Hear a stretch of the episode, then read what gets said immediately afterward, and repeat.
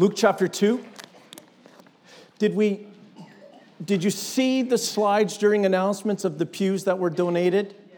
Good. I, um, there they are. So you'll recognize them. I forget the name of it, to be honest, but it's a church. You, you, you can tell by the windows,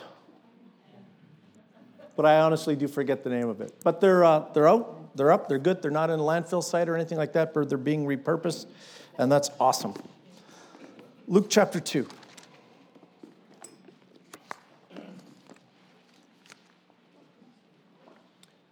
Give you a minute to find it. Luke chapter two. We read the, the passage last week because it came before the passage dealing with Anna, and I read it for completion of the thought, but we'll separate it today and read it.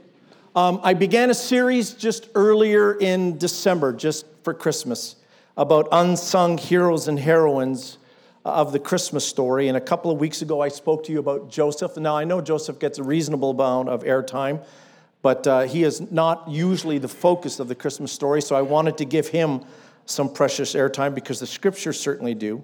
And then last week, someone that's a lot more vague to us, a lot more unknown, is Anna, and there's only three verses given to her, uh, but she says something really wonderful about the Christ child.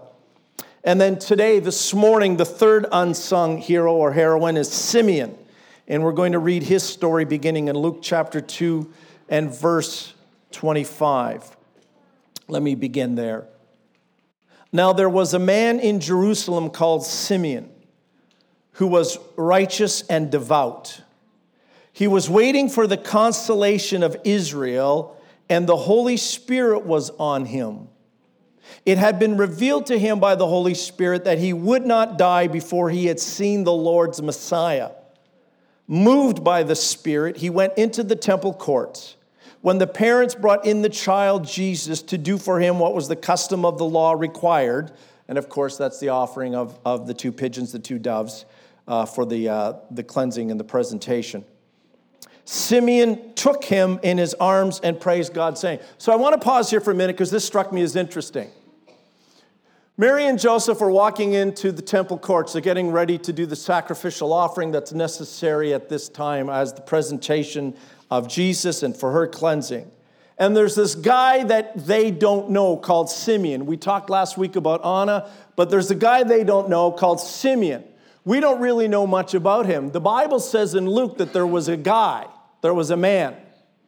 It says that he was righteous and devout, but it doesn't give any other details. Some have speculated that maybe he was a priest and he would be familiar with the temple. And I mean, that's a that's a possibility. I think it's a reach. I think if he was a priest, probably the Bible would have said he was a priest. Instead, he's given to us, he's presented to us as just he's a man. But he's he's in the temple courts waiting for Joseph and Mary to come in with the baby. And then the Bible says this. When the parents brought in the child to do for him what the custom of the law required, Simeon took him in his arms and praised God, saying. So if he's not a priest, and Simeon just took the child, how weird is that? It's like you're walking in the Mall of Windsor, and somebody in the mall thinks that your kid's cute, and they just walk up to you and say, can you pass me your child? If he was a priest, although it doesn't say that he was, it makes a little more sense. It's a little less disruptive. But I think in the twenty-first century that we live in these days, if some stranger just kind of walked up to us and said, hey, let me see your baby, we, we would be yelling, police. So he takes the child in his arms, and this is what he says.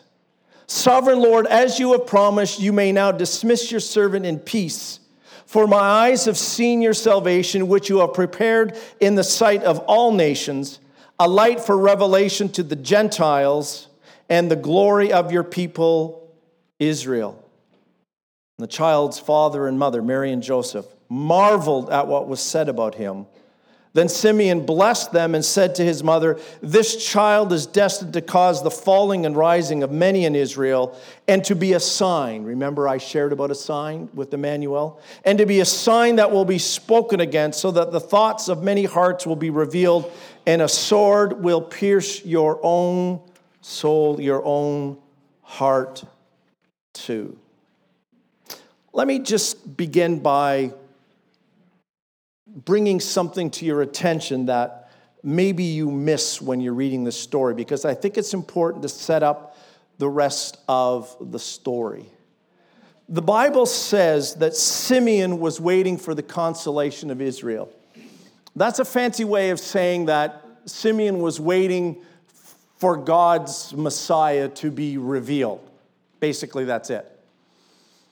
And the Bible goes on to say that Simeon was told that he would not die until he had seen this consolation of Israel. And the Bible uses some really interesting language beginning in verse twenty-five. It says that he was waiting for the consolation of Israel, and the Holy Spirit was on him. In the next verse, in verse twenty-six, it says it had been revealed to him by the Holy Spirit that he would not die before he had seen the Lord's Messiah. And in the next verse, verse twenty-seven, it says, moved by the Spirit, he went into the temple courts. And this is why I don't think he was a priest. He just went into the temple courts. But there's there's three, three points of reference there that tell us that the Holy Spirit was a huge part of what was about to take place. Now, that may not seem significant as it relates to the overall Christmas story. But Luke, as he writes his, his letter, his, his, his gospel to the people, you can't help but miss that in the first few chapters of Luke's gospel, he spends a lot of time talking about what the Holy Spirit is doing in the lives of people. If, if you went all the way back to chapter one, and chapter one's a really long chapter, but you can see again the role of the Holy Spirit here as it relates to Elizabeth and John the Baptist and everything that is going on. There's this emphasis that the Holy Spirit is at work. So one of the things that I take from this is that God is working his overall plan to save humankind through the birth of Jesus Christ. But also the birth narrative gives us a really big introduction to the moving of the Holy Spirit in the lives of everyday people. Because remember, these are everyday people. Whether it's Zechariah and Elizabeth, even though he's of the priestly family, whether it's Anna or whether it's Simeon. I mean, what you see here is the role of the Holy Spirit, the third person of the Trinity, being poured out upon people in order to bring God's perfect will, I guess, in place. And so I look at Simeon, and I and I see this as an ordinary guy that in three occasions it says that the Holy Spirit was on him, the Holy Spirit revealed to him, and the Holy Spirit moved him to go to a certain place at a certain time to do a certain thing. So Christmas time, this first Christmas time, is a reminder, too, that God is actively working in his people through the power of his Holy Spirit. Now, as a Pentecostal church, we probably should not be surprised by that. But maybe what we are surprised by is the activity of the Spirit moving through the lives of God's people at this time. That this is a Holy Spirit thing. It's not just a God up in heaven thing, but it's a Holy Spirit thing working through the individual lives of people in order to bring God's will to pass. God sends angels. God's got shepherds. He's got heavenly choirs. He's got all kinds of things going on. But at the end of the day, it's God's Spirit moving through people. And I want you to remember that as you're, you know, sharing the Christ story, sharing the birth narrative and what that means to friends and family at this time of the year, that we just have to make room for the Holy Spirit to work through us, to share it well, to share it effectively, to share it with unction and anointing so that people really understand the obvious, that it's not about presents under a tree, it's not about a tree, it's not about Santa Claus, it's, it's, it's not about any of those things. but it's about a Savior that is born to us, it tells us in Matthew one, and that he is going to save his people from their sins. But it's the Holy Spirit that works this in our lives and works it out through other people. Simeon couldn't have been the man on the spot if he wasn't attentive to what the Holy Spirit is doing.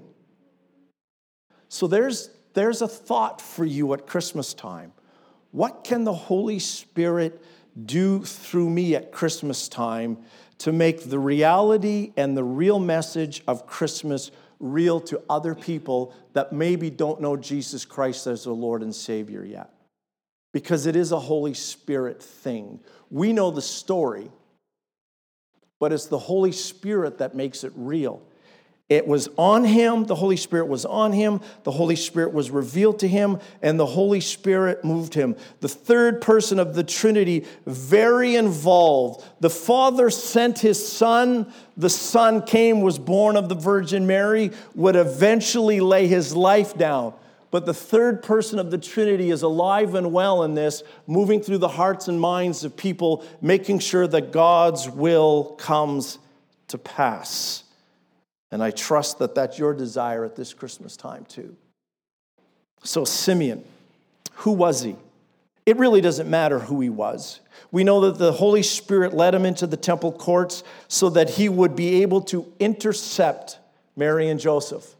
I'm sure it was revealed to him that there would be a couple coming with a child, and that would be the child that would bring the salvation uh, to the people of Israel, to the world. And so because he was righteous and devout, God is working through him. He's sensitive to the leading of the Holy Spirit, and he comes up, and there's this divine moment, and he takes the child in his hands, and he utters these amazing things. He had been patiently waiting for the consolation of Israel, for God's response into the world to bring the Messiah to the people of Israel, that the redemptive plan would begin. So he had been waiting for that. The Bible says that it had been revealed to him that he would not die until he had seen that with his own eyes. So again, we can surmise from this that he's probably not a young guy. He's probably a little bit older, probably a little bit advanced in age. Again, the number we don't know, and it doesn't really matter. But he was told that he was not going to pass away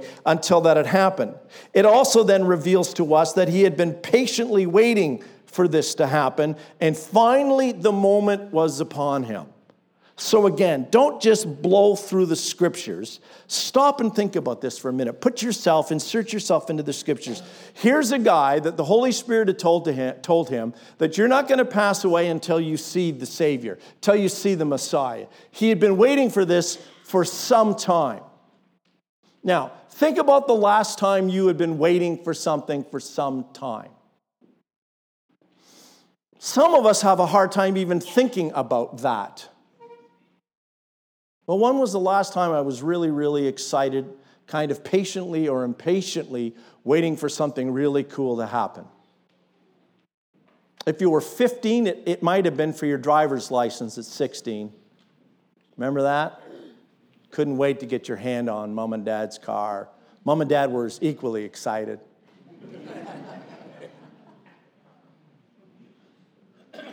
Maybe it's the vacation that you've been saving up for for a long time, and it, it's, it's getting close and you can't wait.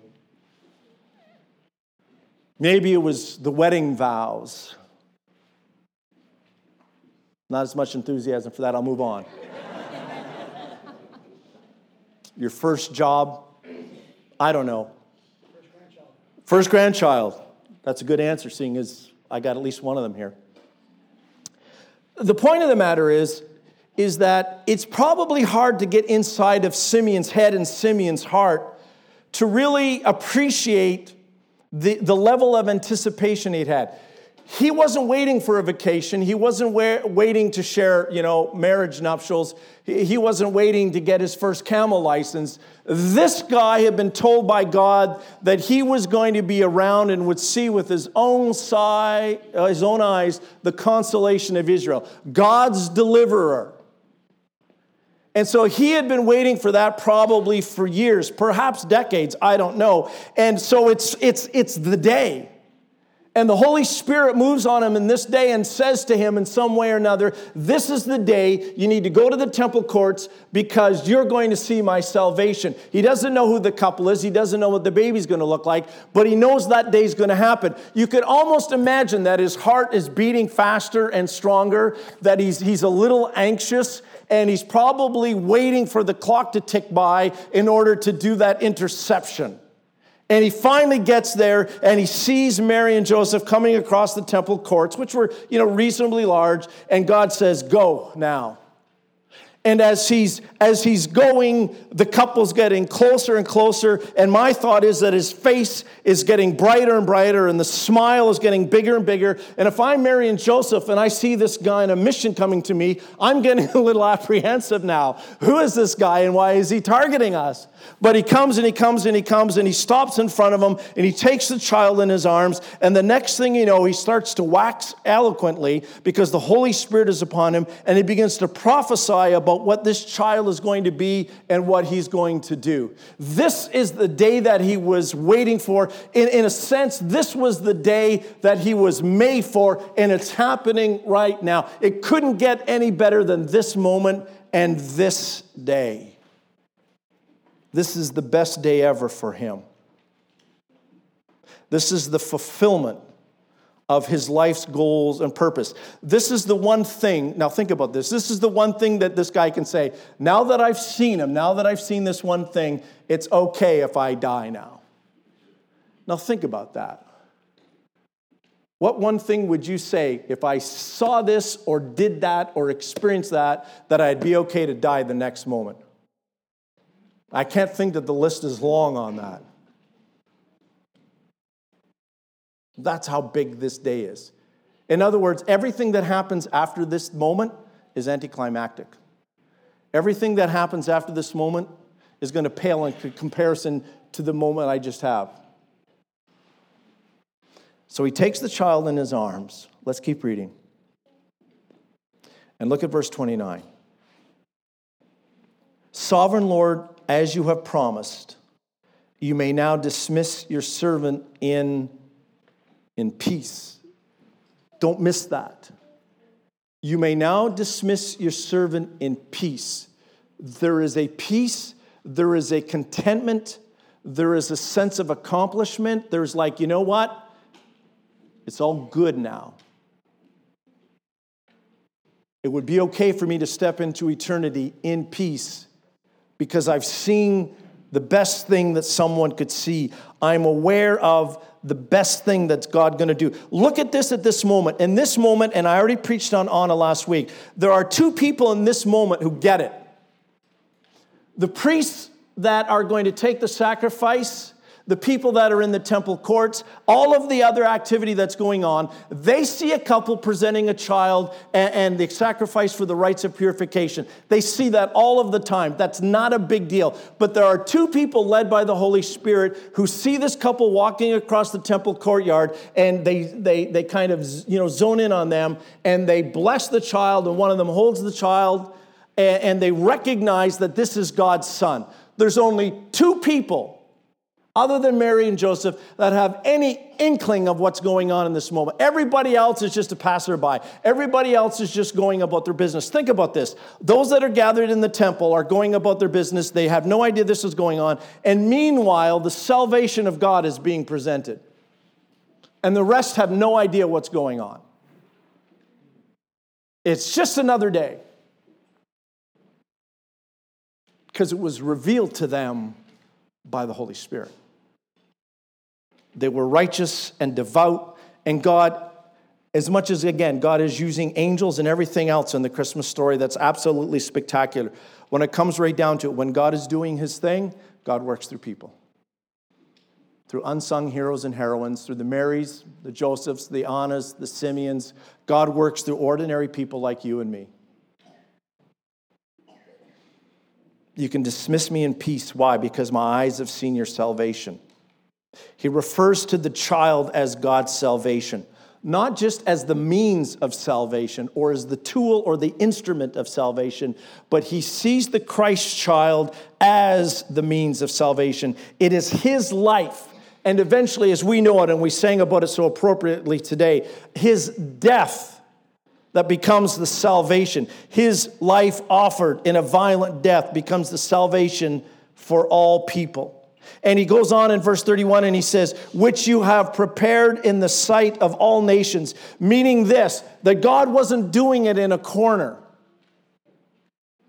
Even though there's all kinds of people in the temple courts unaware of what's going on at this time, Simeon is saying to them that God is doing this, that he is not doing this in a corner, that he's not hiding it out, that it's not just some mystical thing, but that he has prepared in the sight of all nations. In other words, the child is going to be a witness, not just to a few, but to many. And Luke writes, to all nations. How so? That he will be a light for revelation to the Gentiles in verse thirty-two, and for the glory of your people Israel. So this is the plan, right? We know this from reading the rest of the story. He's a Jewish Messiah. He's, he's of the tribe of Judah. He, he's, he's of the kingship through his human ancestry through David. And he's going to be for the glory of Israel. He is the promise that God had provided that Simeon believed in.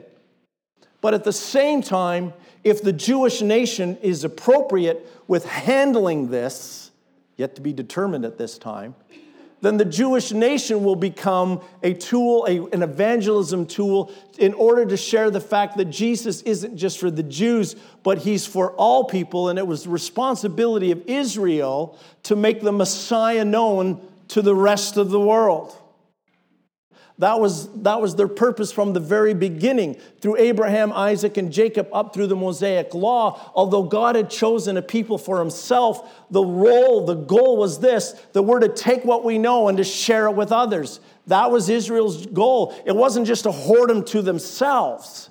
It's a powerful message for us in the church, right?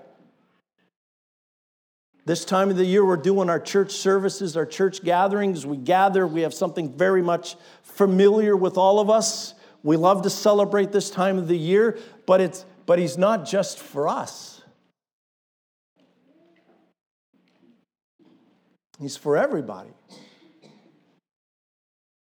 And so we have a responsibility. It's not just to cloister as Christians, but we have a responsibility to disseminate the good news of Jesus Christ, or we're going to fail just like Israel did. And we're going to think, well, he's just for those of us that already know him. And if others come to know him, that's okay, but, but I'm not going to make it my business to share that. I'm just going to enjoy him. I don't know if, uh, let me illustrate that for you. Um, I don't know what your favorite food is. Shout out to me some of your favorite foods, one at a time. What's your favorite food? Chocolate, pizza, French fries, cherry pie. Oh, I love me some cherry pie. Bananas. Not as strong on bananas. Does the pizza have green olives on it? No. No? Okay, then we're not sharing that. When you're a kid, when you're a kid and you've got your favorite thing, whether it's your favorite toy or your favorite food, it's great to have that. But what happens is this, you don't want to share.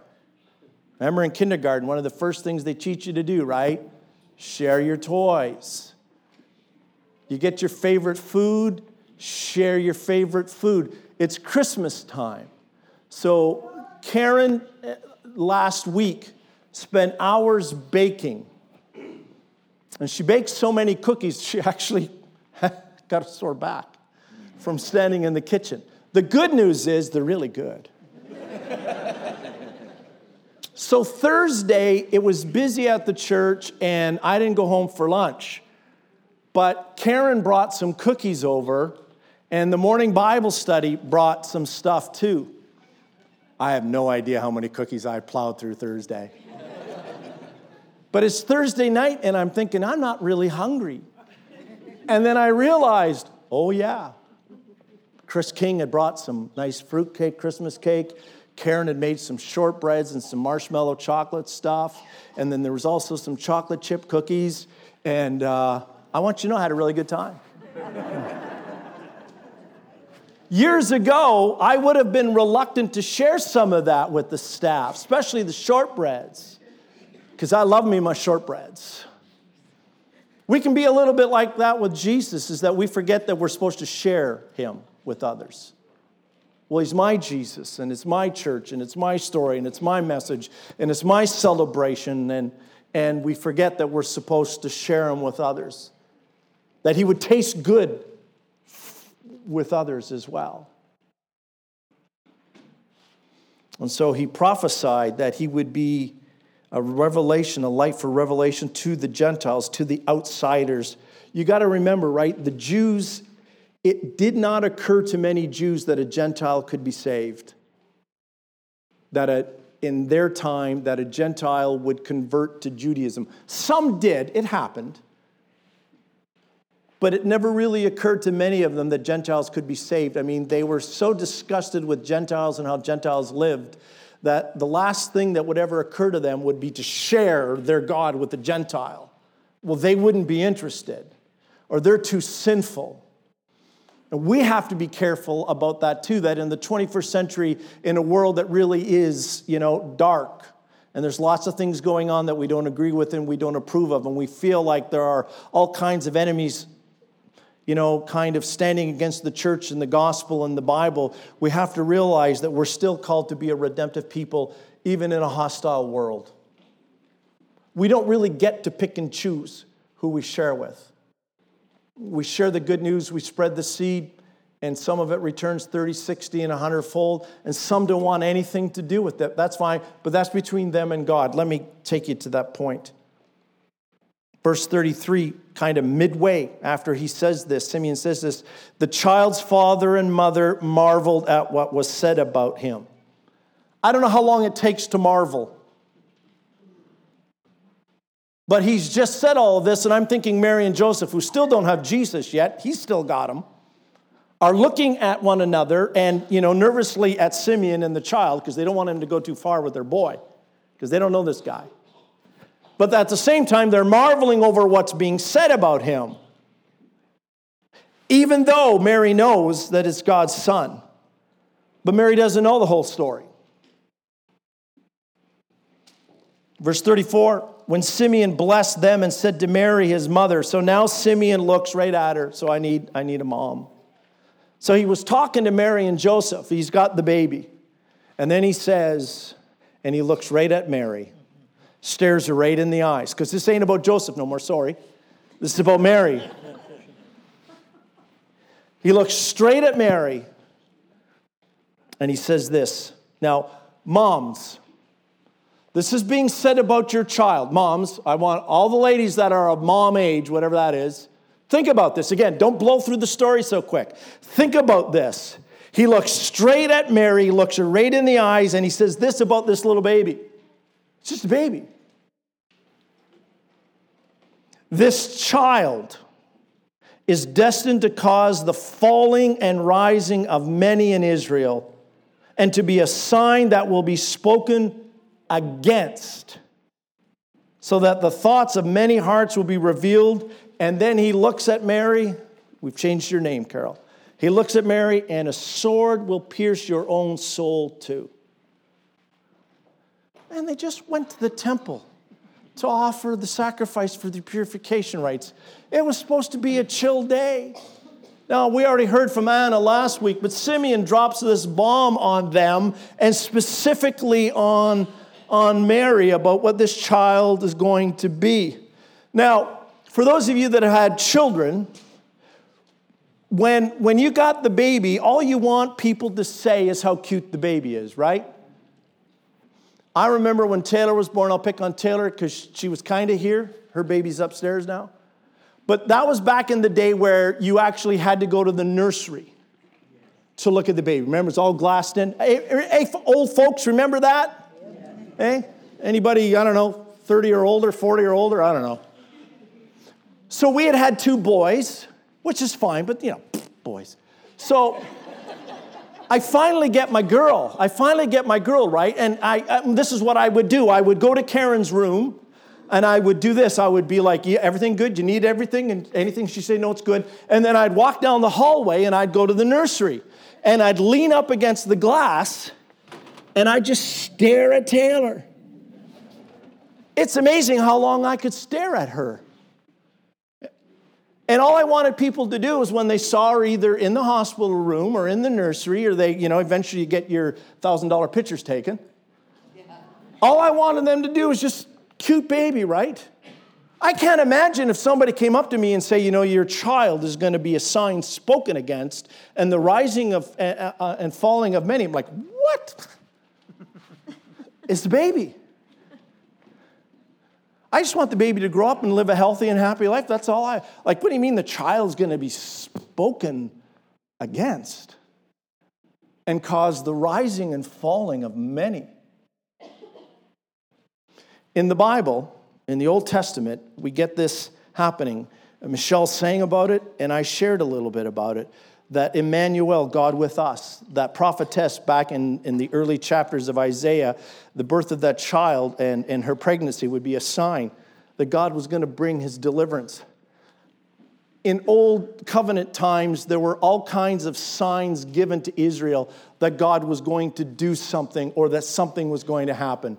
Whether the, the you know the sun stood still or the shadow of the king went back so many steps, saying, you know, letting them know that they would be healed and, and healthy and live longer, or that a baby would be born. There was going to be a sign. In Noah's time, there was the rainbow in the sky. There were the Bible uses all kinds of signs. There are things that happen in nature or to people that identify that God's up to something, God's doing something. So back in Isaiah seven and eight, this child's going to be born, and he's going to be the sign of God's deliverance. Here, it's he's going to be a sign spoken against, because he's going to become God's salvation to the world.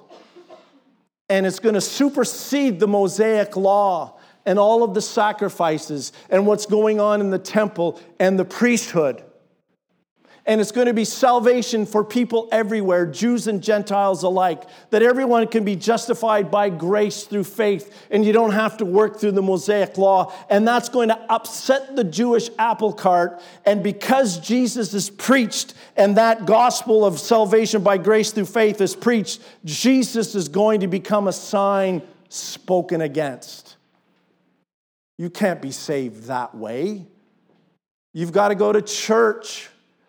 You've got to do this, or you've got to do that, or you can't do this, or you can't do that, or you have to worship this way on this day with these clothes, and the gals sit on one side, and the girl and the guys sit on another side. And I mean, all kinds of rules that we have put in place these days that are, unfortunately, humankind's way of, of, of preaching against Jesus Christ by adding all kinds of stuff to it.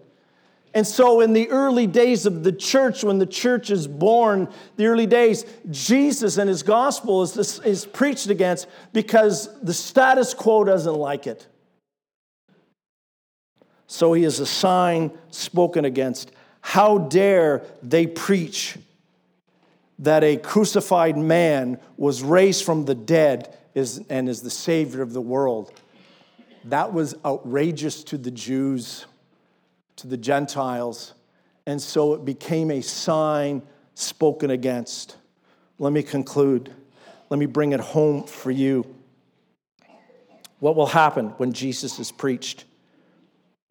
Verse thirty-five, so that the thoughts of many hearts will be revealed. When you're sharing your faith with somebody that doesn't know Jesus Christ as the Lord and Savior, the hearts of people are revealed.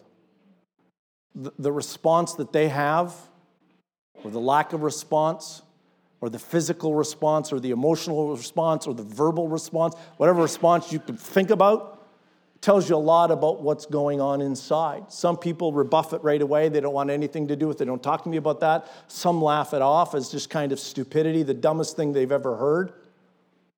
Others are convicted by the Holy Spirit, and something penetrates their heart, and they go, uh-oh. I need to do something with this message. But there's all kinds of different responses from all kinds of different people. But one thing, when Jesus Christ is preached, when Jesus Christ is taught, when you're sharing your faith with somebody that doesn't know the Lord as their Savior, it reveals what's going on in their hearts. Clear as crystal. And Simeon reminds Mary this, and a sword will pierce your own soul too. Even the mother of the Son of God doesn't get off the hook on this. We know that Joseph fades from the scene sometime later on.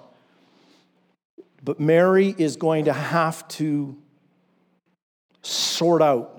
Sometimes, I think it's a military term, have to combat.